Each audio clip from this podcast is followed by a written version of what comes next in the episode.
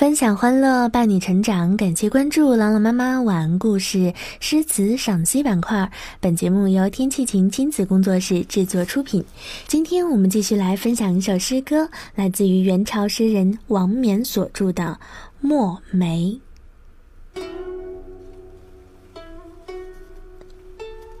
《墨梅》，元，王冕。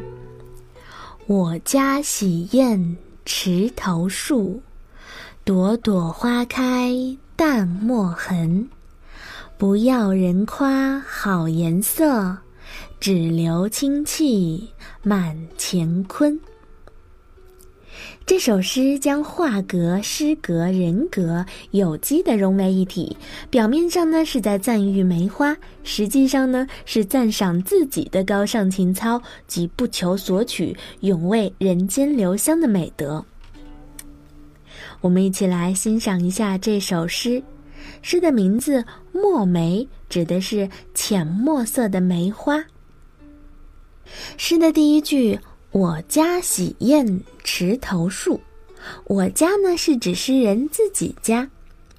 近代书法家王羲之呢有洗砚而使池水尽黑的典故，故有洗砚池一说。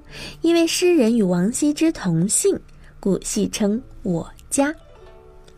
洗砚池呢是指画家洗砚的水池。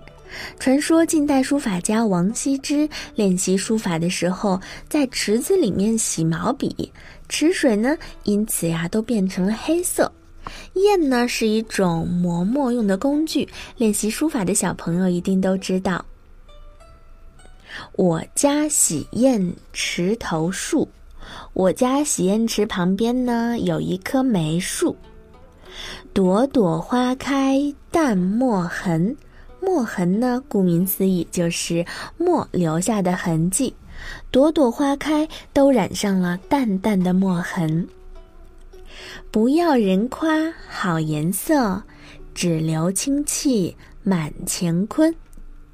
不需要别人夸它颜色好，只求让清香充满人间。我们看诗的前两句：“我家洗砚池头树，朵朵花开淡墨痕”，直接描写墨梅。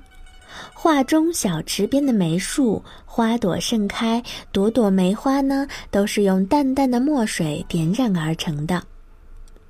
第三句和第四句：“不要人夸好颜色，只留清气满乾坤。”这两句呢，盛赞了墨梅的高风亮节。它由淡墨画成，外表呢虽然并不娇艳，但具有神清骨秀、高洁端庄、幽独超逸的内在气质。它呢不想用鲜艳的色彩去吸引人、讨好人、求得人们的夸奖，只愿散发一股清香，让它留在天地之间。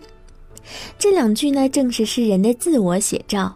王冕自幼家贫，白天放牛，晚上呢到佛寺长明灯下苦读，终于学得满腹经纶，而且呀能诗善画，多才多艺。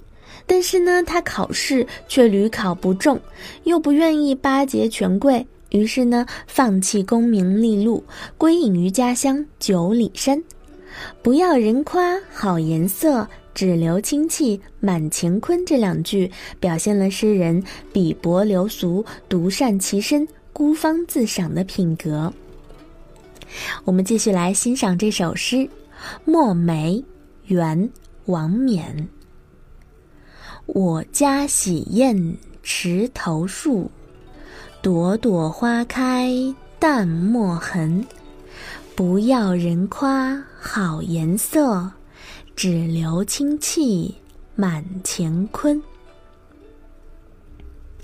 墨梅，元，王冕。我家洗砚池头树，朵朵花开淡墨痕。不要人夸好颜色，只留清气满乾坤。墨梅。元，王冕。我家洗砚池头树，朵朵花开淡墨痕。不要人夸好颜色，只留清气满乾坤。好了，亲爱的小朋友们，感谢关注朗朗妈妈晚安故事诗词赏析板块。本节目由天气晴亲子工作室制作出品，感谢大家的收听，下期节目我们再见。